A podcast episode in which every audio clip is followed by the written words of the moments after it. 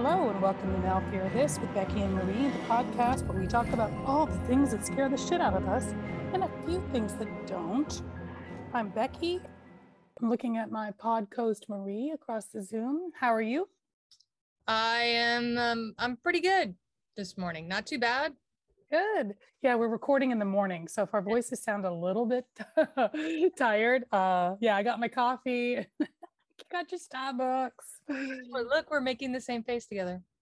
Oh, you do look just like the Starbucks girl. I, yeah. Is that an insult? I'm sorry if it is, but no. Um, No, no, I I think she's got very smooth skin she does, just like you. and green eyes, just like me. So besides the Starbucks girl, what are you fearing today? All right. So I'm fearing lots of things. and I was trying to like narrow it down, and I'm actually fearing a movie right now. Ooh, let's hear it. So I James, one of James's buddies texted him, you have to see this movie ASAP. So they're texting back and forth about it. And James is like, we got to go see this movie. And I'm like, Not "Okay." the squid thing, is it? no, it's a movie called Titan. Have you heard of this? No. So the premise that I was given was this woman is impregnated by a car. And you still went to see it? Well, no, I was like, I don't know if I want to see that. So I That's a, I said, can you text our friend Jeff and ask him if the sex between the woman and the car was consensual? I don't want to watch a woman get raped by a car. Right. I, I don't. That's too triggering on so right. many fucking I'm, levels. I'm just telling you. I well, my first question was, is the movie is the movie rapey? And he said, there's no rape in it. And I go, so the sex between the woman and the car is consensual? And he texted back, yes. I don't so- think that's a question that's ever been asked before in the history of humanity. I don't think anyone ever well, when I has wondered that or thought that or asked said somebody that- that. James, I go, can you text Jeff and ask him if the sex was consensual between the car and the woman? He was like, seriously? I'm like, yes, I want to know before I go see this movie. And he was like, my wife wants to know. so sorry if I'm ruining something for people who want to see a woman get raped by a car. But that Right. does not happen. That's or it's reassuring. I, I, I either way. Yeah. So then James was like, don't research anything about it on the internet because Jeff says we have to just watch it cold because it's like one of those what the fuck movies that you just got to see. So I was like, all right, sure. And I proceeded to go on the internet and research it. Okay. So, yeah. So they're calling it the most shocking film of 2021. And it actually won the Palme d'Or at uh, Mhm. at Cannes. The director, the Julia Ducournau. Okay. I started researching her, and I mean, this is as horrifying as seeing the movie to me. Oh wow. This is a genre of horror called body horror. Have you heard of this before? No. I guess I never thought about it as a genre, but there's a genre called body horror where basically somebody gets like a disease of some sort, and The Fly would be an example. I'm sure you saw that. Yeah, yeah, yeah, yeah. But anyway, so I'm still on the fence as to whether or not I want to see this movie where a woman has sex with a car. Sure. As as we would all be. Yeah. Watch the trailer. That's all you need. That's probably all you need to see. But I I feel I'm pretty not gonna. I'm, I'm not gonna. I'm good. I'm good. I feel pretty confident that the film is going to be disturbing. And it's it's an interesting thing with certain films that maybe there isn't rape in it, uh, maybe there isn't overt violence towards women. Although when I saw the trailer, it did seem like there was rape or violence towards women. So, Oh, okay. so yeah. maybe it's just tonally.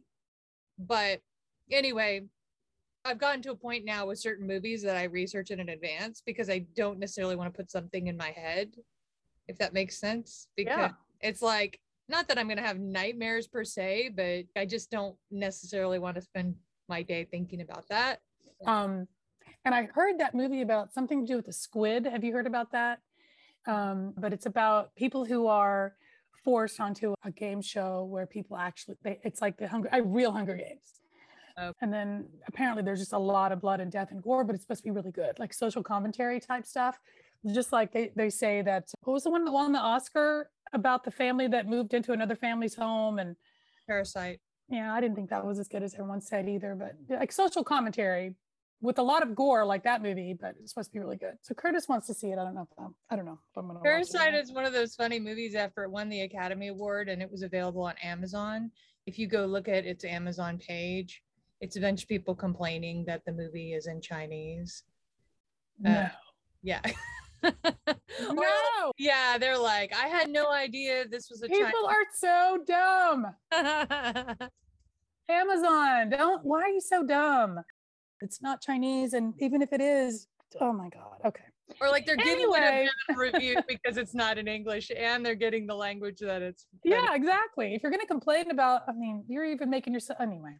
And by the way, before you ask me what I'm fearing, I'm fearing my lisp from these retainers I have from Invisalign, just so you know. So if I sound weird, I'm sorry.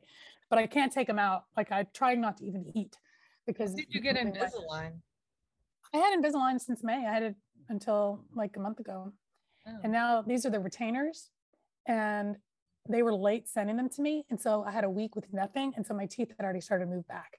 So now my it's like it hurts to take them out and in. So I'm basically not even really eating. or if I do eat, I eat like really quick and put them back in. Anyway. Um okay, okay. yeah. All right. So tell me, Becky, what are you fearing today? Yes. I am going to be a little bit um coy, I guess you could say. Okay. and not give it all away. So, mostly what I'm fearing is police work that includes jumping to conclusions very quickly, police interrogations where someone is fed stories, and includes lie detector tests. We have the same fears a lot. you, you fear that too? yeah. So, this story, I'm going to go, I'm going to start kind of at the end and then I'm going to back up. So, I'm not going to say the last names of the people involved just yet because the story is so bananas. It just, it just, y'all need to just stick with me on this one. Um, but I'm going to start in O'Fallon, Missouri on August 16th of 2016. Okay. Okay. There's a woman named Pam who dials 911 and she is very calm and she tells the 911 dispatcher that a man had tried to jump into her SUV to kidnap her at knife point. And then she fought him off and ran inside her own home where he chased her and she grabbed a gun and shot and killed him. So here's what she says in the 911 call. Okay, get out, get out, get out, help, she says. And she's very calm saying it. I didn't listen to the call, um, but that description of it is just like really strange. Like, get out, get out, get out, help. And then she literally shoots the guy on the 911 call.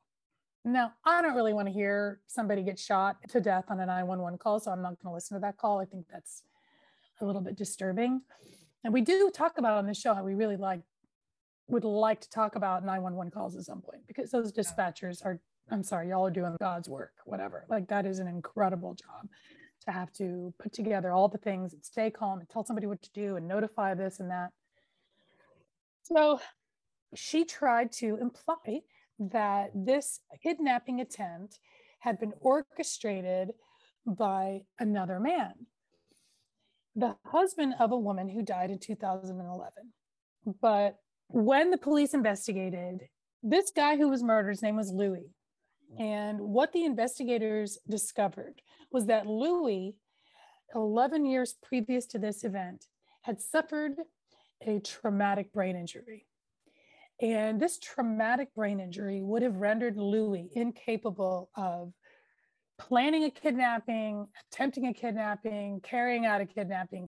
Um, parts of his brain that made those kinds of decisions were too damaged for that. So, the other things that the investigators discovered was that the woman who called 911, Pam, had bought the knife herself.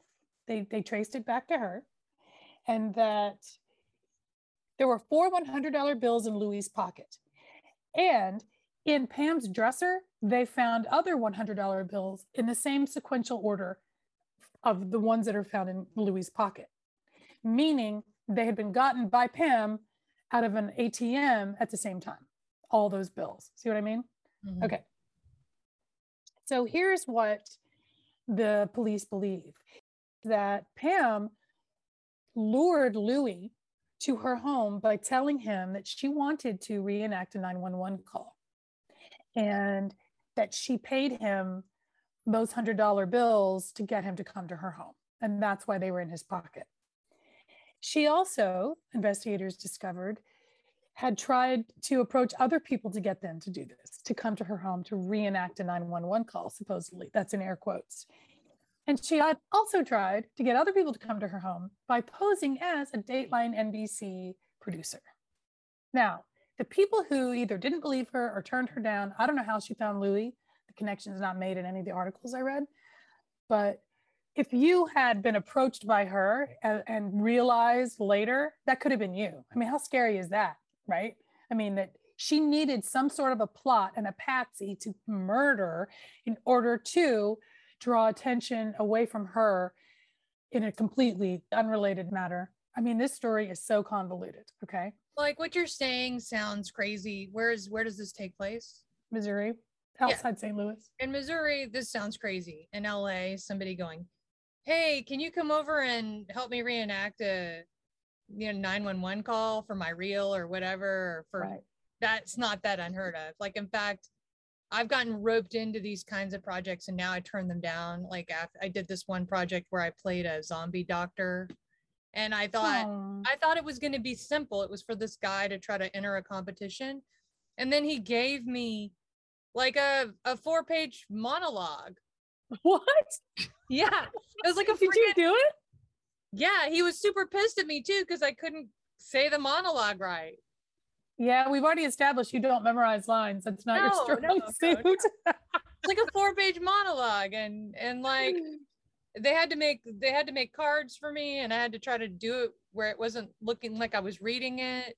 We had to go very slow and i would just have to like at the moment but the thing is i had the script for like maybe eight hours. Mhm.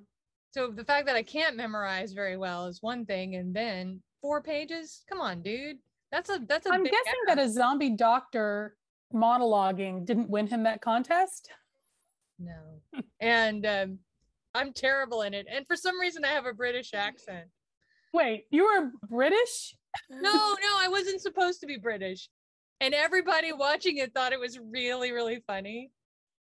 But the director didn't like it Oh no. because I'm supposed to be like monotone and all that, like a zombie. like a zombie. Yeah. Well, I hate that I missed that. And if you can find that for us, um, I'm going to put it on our website. I can ask the guy that made the movie if we still have it. You just turned your zombie doctor into a British. by accident. I'm so like, here's the thing I was so thrown by all the dialogue that I actually lost my American accent. I, I, I became British for some reason, bizarrely.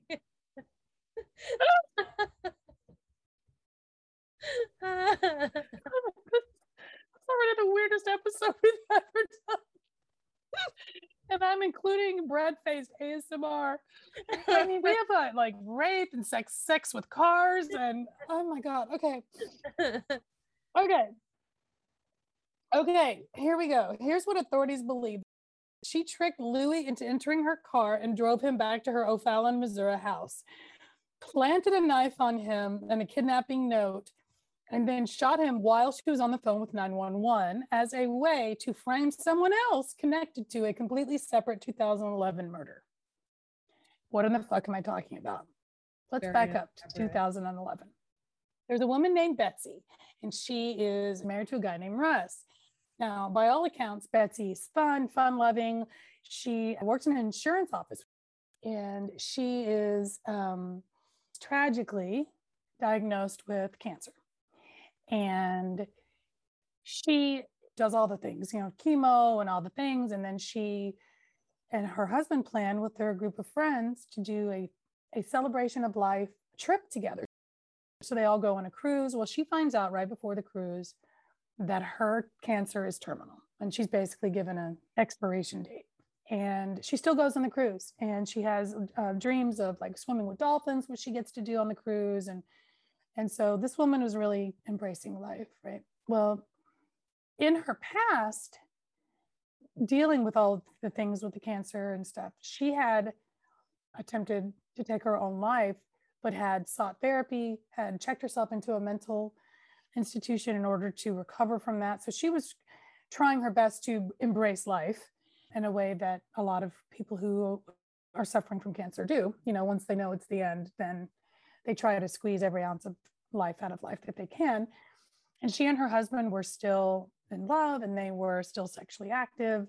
And that's uh, an important part of the story. I'm not just being salacious and like icky. That's just, that's part of the story. So, two days after Christmas in 2011, she was found dead. And her husband, Russ, is the one who found her. And on the 911 call, which I've listened to part of, he is hysterical. He had been out with some friends. He'd stopped at the store to buy dog food, I believe, on the way home. And he walks into his living room, and there she is, dead. And he believed that she had killed herself. I believe there was a knife still sticking out of her neck. And he starts crying hysterically. He calls 911 and he he says, My wife has killed herself. And the police get there and she has not killed herself. She has, in fact, been stabbed to death with multiple stab wounds inflicted after she was already dead. And the police take him in because, of course, the husband did it.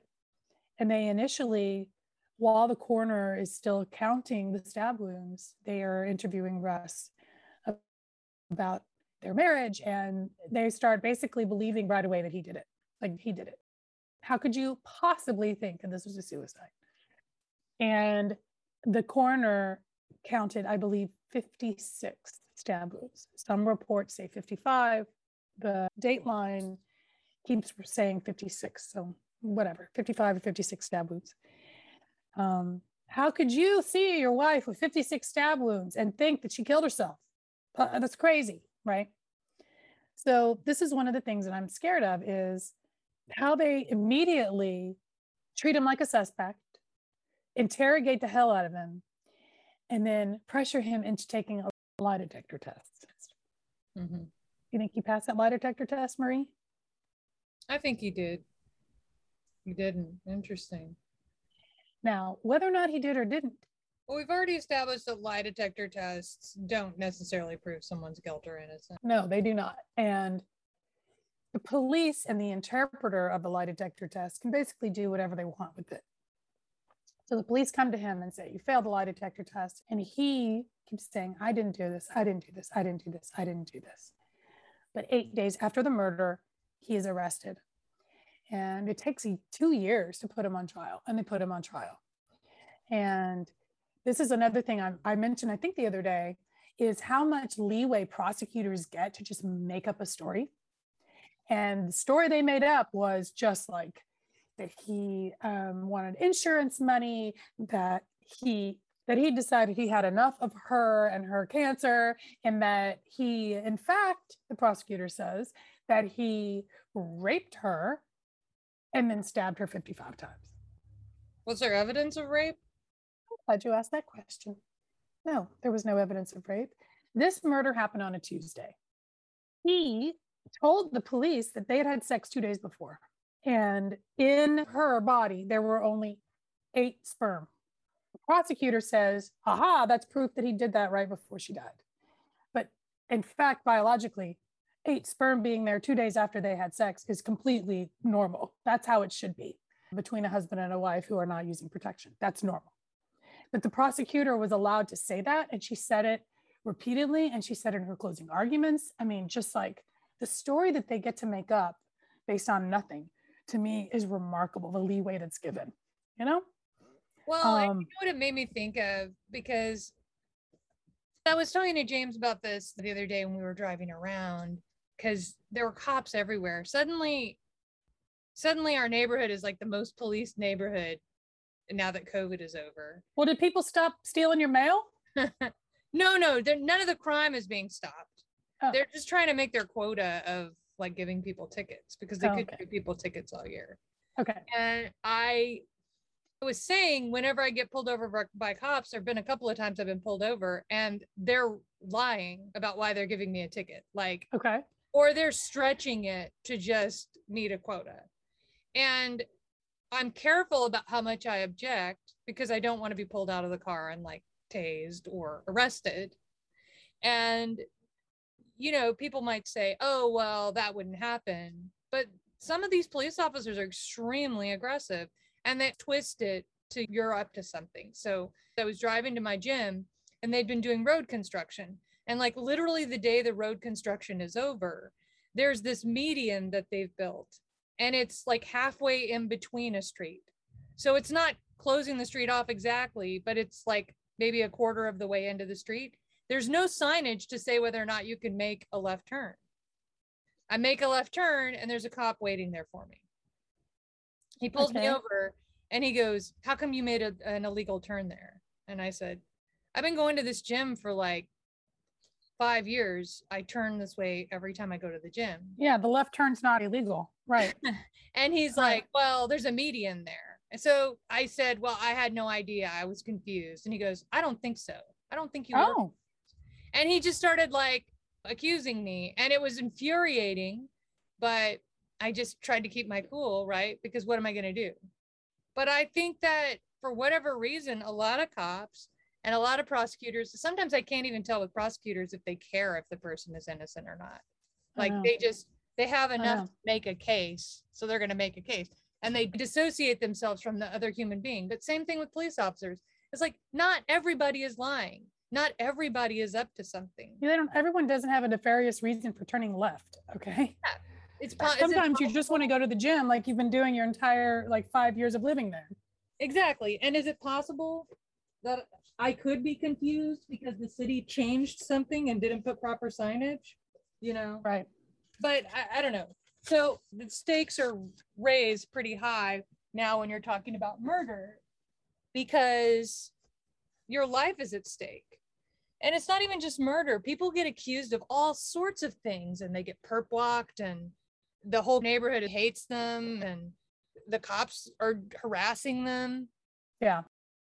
Now, here's part of what happened with this story is at first, everybody, including Betsy's family and close friends, said Russ would never do this. But then the police and the prosecutors, after a while, convinced her friends and family, some of them, that he had done this. And so then they're testifying about his short temper and how she was scared of him and blah, blah, blah. Right. And in fact, one of her closest friends testified that she told her that she told her that she was scared of her husband Russ, that Betsy um, said he would play a horrible game with her during her cancer treatments when they knew she was dying, that she um, he would put a pillow over her face and say, This is what it's going to feel like when you finally die. And then he would say he was joking and all these things. It's true.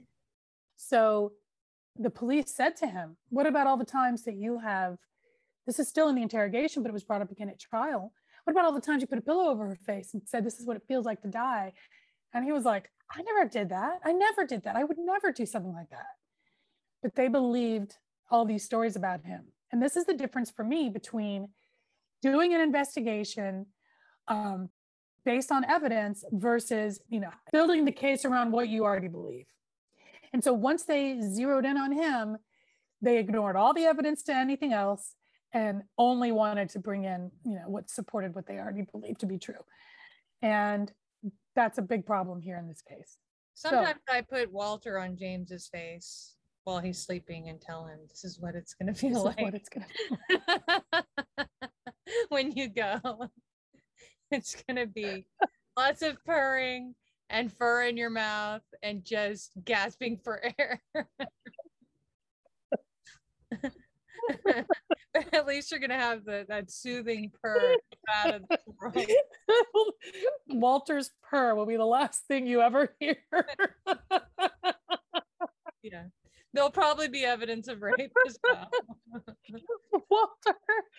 By the way, if y'all subscribe to our, our website for life changing content, I have got a great picture of Walter on there. He is he is quite the dude.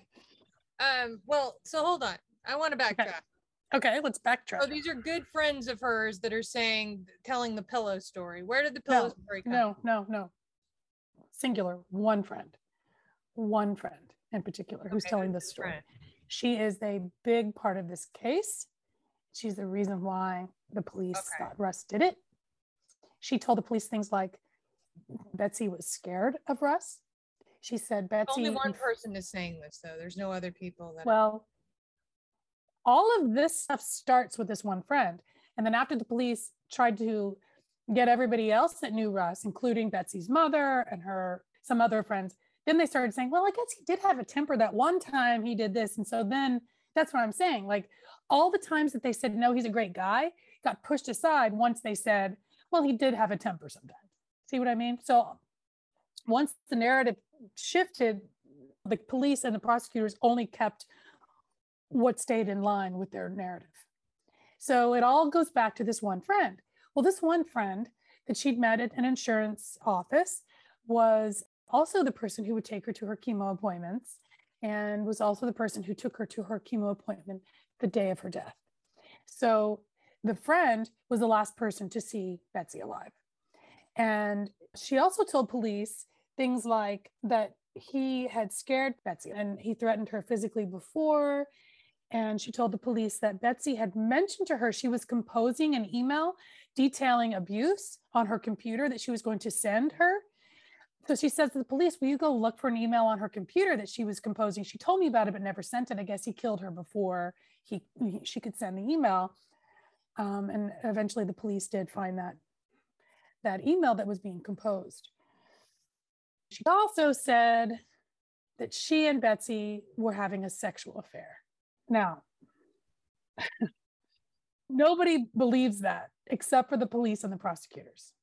Okay.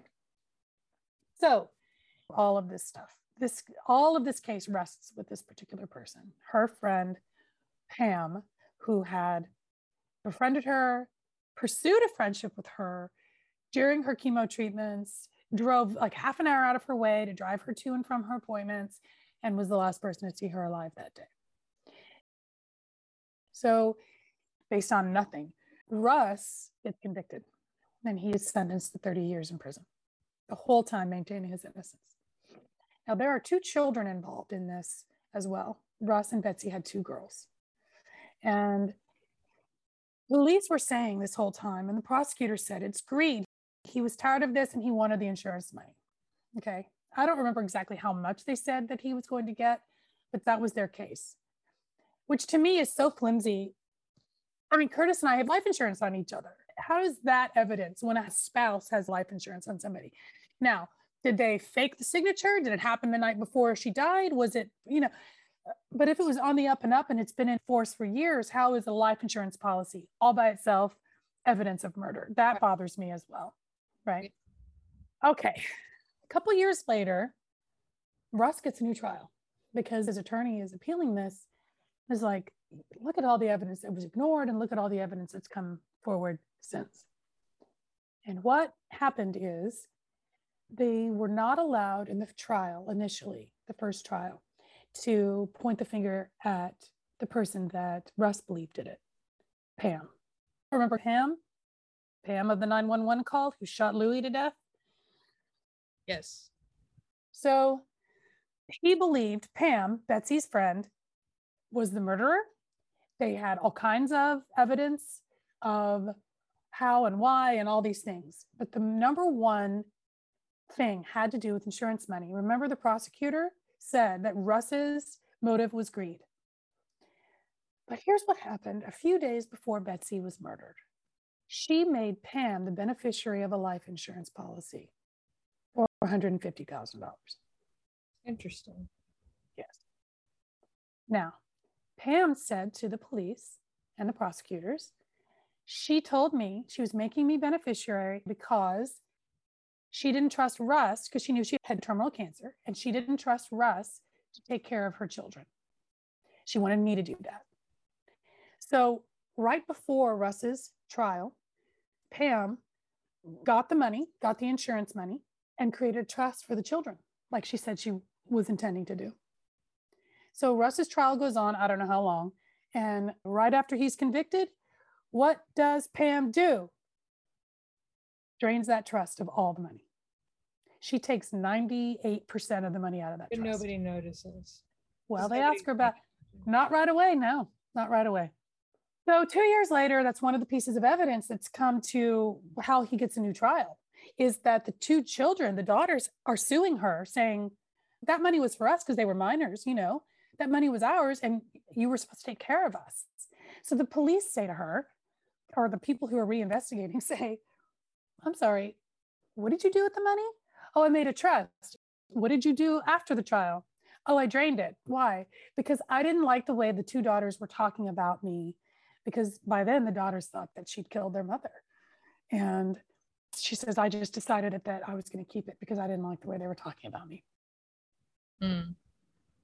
So Russ gets a new trial and Russ is found not guilty. Yay! He didn't do it. I believe. Obviously, he didn't do it. How long did he spend in jail? Um, years, three years. Okay.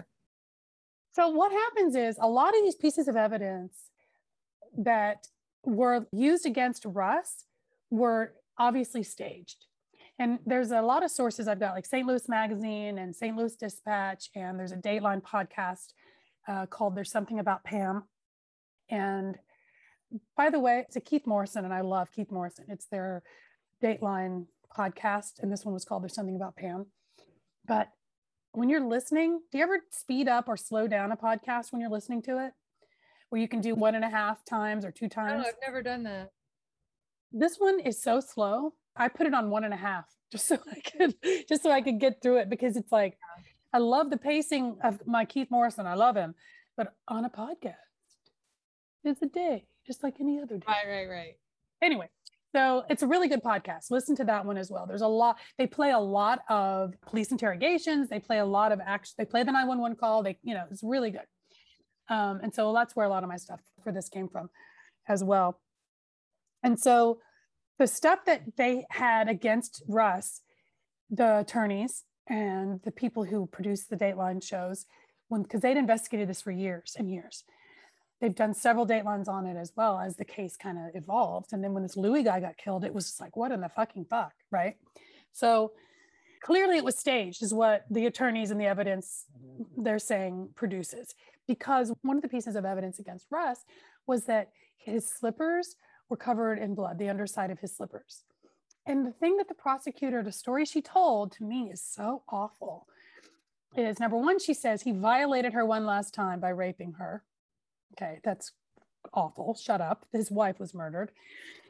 And then she says he's walking around cleaning up the crime scene. She says he raped her, killed her, took a shower to wash off the blood, put on his slippers, and starts trying to clean up the crime scene while he's on the phone with 911. She says all these things. She goes, I submit to you that while he's on 911, he's walking around and you can hear him cleaning up the crime scene. But one of the things that the defense says is if you were to stage a crime, wouldn't that be one of the things you would do? Is get slippers and smear it around so it looks like the person was walking around, you know? Um, but if you're going to clean up a crime scene, use your head. You're not going to put on slippers and walk around in the blood. And there was no blood anywhere else on him or on the slippers or anything like that. And apparently, the stab wounds, especially the ones after she died, were very symmetrical and lined up perfectly with each other and were um, evidence, his attorneys say, that it was a staged thing, that somebody was trying to make it look like it was an act of passion and rage, but that but that you don't make symmetrical stab wounds when you are in a frenzy of rage. So the conviction is overturned. So fast forward to 2016.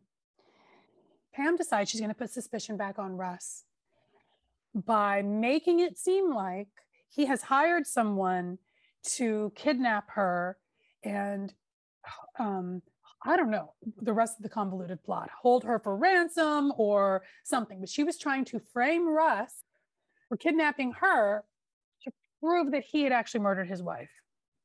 Okay.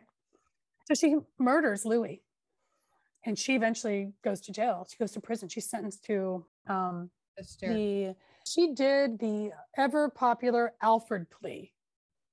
Remember those? Yeah. First time I ever heard of the Alford plea was when the West Memphis Three, at least one of them, was allowed to leave prison because of the Alford plea. It's a very strange thing where you don't admit guilt, but you you can see there's enough evidence against you to put mm. you away. I don't know. It's a very strange legal little. Yeah, I don't see that that kind of stuff and and all the plea bargaining stuff really bothers me because it goes back to the premise that I stated before that one of the things that's broken about our legal system is this desire to win, right? So the plea bargaining and all that, a lot of the times they don't even care if the person is guilty. But they threaten them and they say, well, if you don't take this plea bargain, then I'm going to go for the maximum. That's exactly what they did. She had the death penalty hanging over her head because it was premeditated and it was cold blooded murder. And so, in order for the death penalty to be taken off the table, she did the Alford plea. Yeah. And so she is sentenced to life in prison for the murder of Louis. Uh, Louis Gumpenberger is his name. So she goes to prison for life for the murder of Louis Gumpenberger. Now, a couple of other weird little notes here. And the first one is Betsy and Louis are not the only suspicious deaths surrounding Pam. There has been an investigation reopened into the death of her own mother, who died from falling off of her third floor balcony in her apartment in 2013. You know, that's a tough fall too, because you could possibly live from from a, a third floor. I know people who've jumped from third or second floor balconies and they've lived. Yeah. You could just break your neck or break your legs or you end up paralyzed, you know, like You got to go up higher if you're going to do that kind of murder. Yeah, well, third floor is not high enough. The thing is, I believe that it was never investigated at first because, oh, this woman fell. But now people, now that we know what kind of a person Pam is, they're re-looking at that case. And that, you know, you know, in Dallas, they're still uncovering cases. There's a serial killer who just got caught in the last year who was murdering elderly people in assisted living places. He would break in, smother them to death, and steal their shit. And he did it all over North Dallas. And police would just come in and go, oh, this is an old person that died. Mm-hmm. And not investigated until they found out this guy, they caught him, I believe, like breaking in somewhere or something. And then they started looking into all of the shit that he had done. And they realized, I think there's at least up to 50. I'm not even kidding. Like he is remarkable in his serial killer work. And it's very difficult once the coroner or the medical examiner has said, here's what it is, to undo that, you know? And so when the coroner or whoever comes in and says, oh, look up, she fell three stories, that's what happened. Not necessarily what happened, but did they do a complete autopsy on her? I mean, did they know if she was even alive maybe when she fell? Did Pam kill her and throw her over? You know? Um, and that was like, I think that happened during the trial for our buddy Russ over here. Pam's mother died during that trial because it was 2011 when the murder happened and 2013 when the trial started. So um, all that was going on around the same time. Um, and each time they're, huh?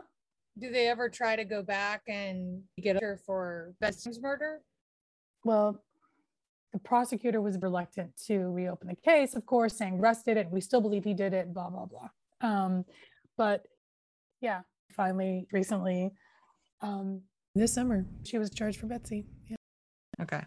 Now, there. Um, what do you um, think? What do you think goes into the psychology of these people who continue to insist even after evidence exonerates people? Do you think it's an ego thing? Do you think they've really convinced themselves? Are they worried about their career? I think it's all of those things. I think that, like what you said about when debate, you know, you, you're supposed to win, even if you don't believe whatever it is you're arguing. The point is to win. And once you get that conviction, to have it argued that it could not be what it is, what you believe it is, is too much. So that just too much dissonance, too much, you know, career damage. Um, it's a shame too, isn't it? I remember about, oh, probably 20, 2008 or 2012 when Dallas had a new DA who opened a section of his department to start looking into cases that were questionable. And he was one of the few DAs in the whole country to do that, to look back and go, let's make sure that we got it right, you know? But for the people who are, as they would say on that Dylan, what's his name show, The Practice, officers of the court, shouldn't it matter? Shouldn't the truth matter? Shouldn't it matter? How could it not? Yeah. You I guess, you know, it's interesting because I can see how in certain circumstances, especially when people confess or like there's things going on behind the scenes that you're not aware of, but I can see how people might proceed forward if they have a good case and actually believe that they're convicting someone. Mhm. But once you find out something that throws it into question, to me, I would just say, all right, we need to pause and we need to investigate this and make sure. You know, Uh-huh. But it's amazing to me how rare that is, you know? yeah. And a lot of the time, it's people who are repeat offenders who have criminal records and the attitude of the justice system is well they've done bad stuff they're probably going to do bad stuff so someone's paying for it and you saw mayor of east town, Easttown. yeah and i thought it was a really interesting thing that they did where the town kind of turns on her because she's not solving the case fast enough and I think that's also pretty common too, that the powers that be get a ton of pressure when cases aren't solved. But then it was also people turned on her when she did find the real guy. Not that we're giving away Mare of Easttown, you know? Right, right. Like there was a blowback when she did figure it out too, you know? Yeah. Yeah. So I'm just pointing out both sides of it. But I also know a lot of, I don't want to say a lot, but I know police officers and, and people in the justice system who deal with horrible, horrible stuff all the time, like things that happen to children and women and and 90% of the time people are guilty and people are trying to pull shenanigans and so they do become extremely jaded as well i mean i was just thinking about an exchange that i had this weekend. So i decided to sell my car and i sold it to this one of the places that buys cars. And the whole time they were acting shady. And then when we went to go drop our car off, the guy was scrutinizing the car and he kept asking me questions about a fender bender that I was in. And he was like opening the hood and like staring like he was listening to the engine and stuff. And I just turned to James and I was like, this is going to be some bullshit, right? They're going to come back and say the frame of the car is bent, something, right? They're going to make up something. Yeah, yeah. And so I'm sitting there and I'm just like fuming. And then the guy comes over and he smiles and he's like, All right, we have a deal. And he was like, real nice. And so I have all this baggage with car dealers, you know what I'm saying? So I just assumed that they were trying to screw us over and they didn't. But then the flip of that is when we got home with the check, we tried to put it in the bank. And so far, the bank won't accept the check. What? So now I'm back to, oh my gosh, did they just try to screw us over? Right. So Did if they just steal your car? I don't know. We have Oh, to wait no. until we have to wait until Monday because we called them and they said they do some pause thing on checks. Oh, okay. But James was saying he has experience with that and this doesn't make any sense. And Oh no. but Oh, no. anyway, how it relates is a lot of the time when we do give people the benefit of the doubt, it ends up being what we thought it was. You know, so I also think some prosecutors and police have also probably been burned with that respect too. So I think we all just build up a, a sort of defense mechanism and Well, there's also the fact that these are human beings, you know, and we're all fallible. And I could say, I can't believe that prosecutor made up all these stories, but she really believes it to be true, which maybe Right. giving her the benefit of the doubt. Then the problem is not her. The problem for me is that the law allows her to do that, you know. right, right. And then she shouldn't be allowed to just make up motivations and say these stories and, uh, you know, um, that that to me is the problem. If the law limits people, then people will respect the limitations. So if we have all these laws in place to sort of protect police and protect prosecutors, there should be some consequences for bringing forward a case that you know has flaws in it. Well, there are. I mean, you're supposed to turn over evidence that is exculpatory and all that stuff, you know. Uh, there are, but it's really not that common that somebody who is a prosecutor or a cop actually pays a price. One of the few exceptions is the guy who was the DA during that whole debacle of the Duke lacrosse, you know, the Mhm. Duke lacrosse rape scandal thing that actually turned out not to have been true. And he he actually, I think, went to jail for his role in the fraudulent pursuit of that horrible situation. It's Like the whole book about it is really good. yeah, Hmm? it's normally the taxpayers that end up suffering, right? Yeah, Because the, yeah. because the city gets sued or the state gets sued. Whereas there should be some individual responsibility. There's there should be a very high standard. Like there should be Mm-hmm. a very high standard for trying to stop someone from being released after they've been exonerated. Like that should be that should be something too. Yes. Okay. So here's one of the interesting things that makes me also very crazy in the Brendan Dassey case. And Right. he was the nephew He's of still not out, right? No, he's sitting in prison with no convictions because his conviction was overturned. It's ridiculous. Um, but the um, appeals process is so horrible and so specific that once a jury has said you did it, the appeals courts and judges will so rarely look at that and go, yeah, new trial. Uh, because the ability that you have has to thread this little needle of brand new evidence or, you know, all the stuff.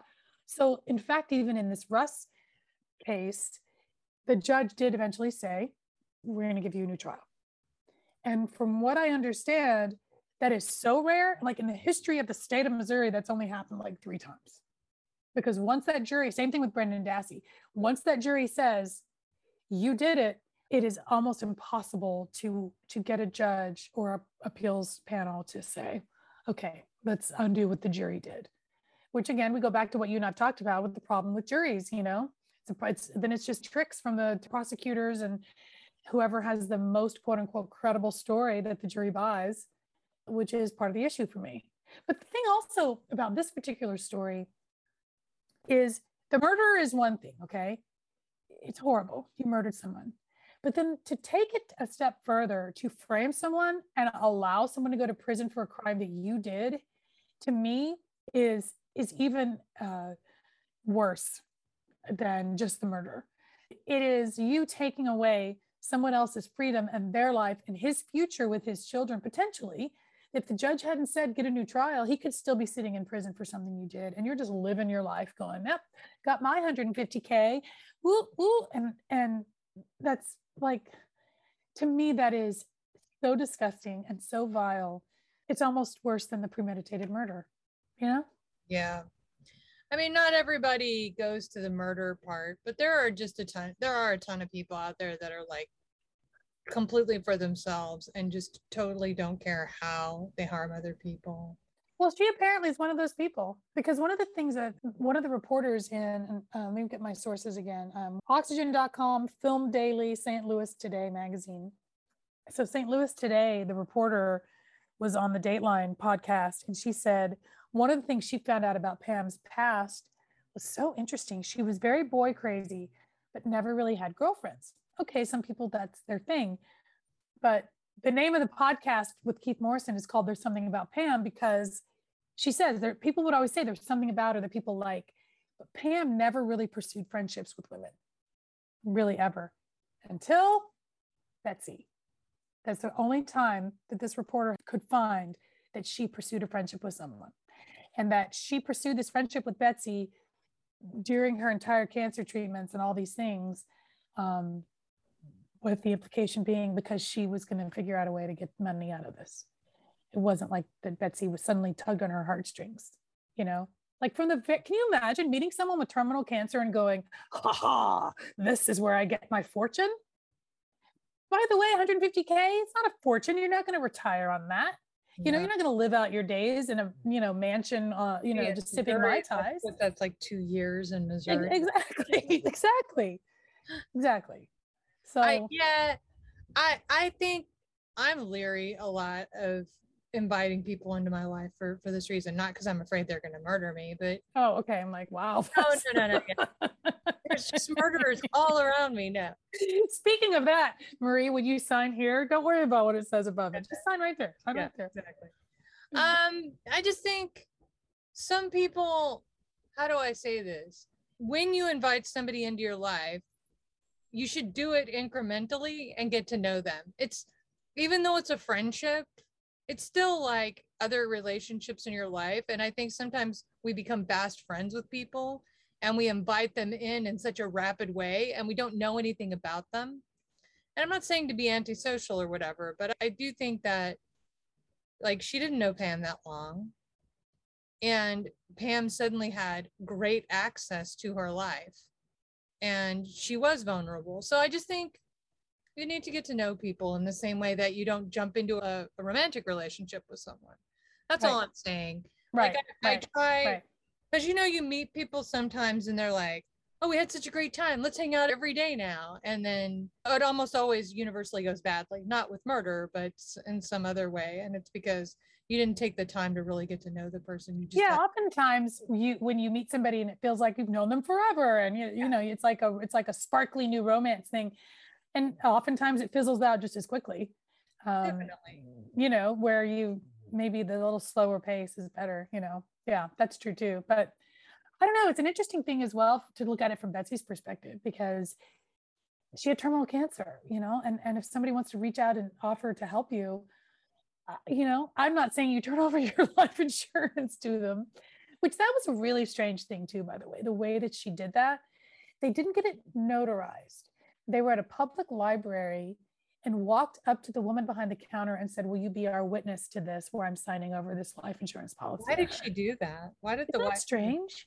i wonder why the wife did that I don't know. i mean you I, I would think that now there is such a thing as chemo brain, you know, and you're not functioning at your highest capacity. And that Pam could have said to her, you know, I'll take care of your kids and you don't worry about anything. I don't know. But women who kill for life insurance, like, how could that possibly be a solution that you have to whatever financial need or want that you feel? That to me is, it's so awful. And there's so many cases of it, of women who kill for life insurance or for some level of profit, you know? Ugh, I don't know, man. I don't get it. Now that because of this podcast and everything now that you're a celebrity you need to be careful Celebrity. yeah, like all those times I get recognized in the street from my podcast. No, I'm saying like you think you think that you're old friends with somebody and they've just been listening to the podcast and they know all your like, weird idiosyncrasies mm-hmm. and they're just trying to get your insurance policy or oh yeah. something something from you. So just be To all the librarians out there, if you ever see me walk up to you with somebody and sign over a life insurance policy with in the middle of the day for no reason and I'm dead three days later, take a look at Marie. Yeah. Okay, so um, that's about all I got on our psycho Pam over here. I do want to Um, go back to something you said earlier in the podcast. You were talking about uh, the name of the Betsy. That Betsy and her husband were sexually active. And I was just wondering if there's a scale for that. Like, is there also like sexually sedentary? Like, can you? How do you know the difference? yeah. I'm, I'm just saying, is there a scale? Like, active is like the highest, and then sexually moderate, and then sexually sedentary. Sexually sedentary. Yeah. I think that I Like, think that we should. sex life, it's just slightly sedentary. You're right. We hear sexually active, but we don't hear sexually sedentary. Yeah. Um, I think we should start using that phrase and see if it, it catches on. Yeah. I know, and it's so weird to go. I know that the person's dead, and that is that their life is laid bare, but there's still her husband. He's still alive, and now the secrets are not secrets, but the privacy of his sex life is out there too. You know? Yeah. And it shouldn't have to. I don't know. Like, what if they hadn't had sex in five years? It's none of anybody's fucking business. It's nothing to do with whether or not he, Right. you know. I mean, all that stuff is prejudicial. Like, hmm if somebody looks at pornography, or even if somebody has an affair, that doesn't necessarily mean they want to murder anybody. I know. So I, I I don't know that we have a lot of prejudice in our culture towards certain types of behaviors even though other people are that are prejudiced against it are engaging in them. So Right. I just remember like during the whole Bill Clinton scandal, all these Republicans are coming forward and saying he should be impeached, where Newt Gingrich is having an affair.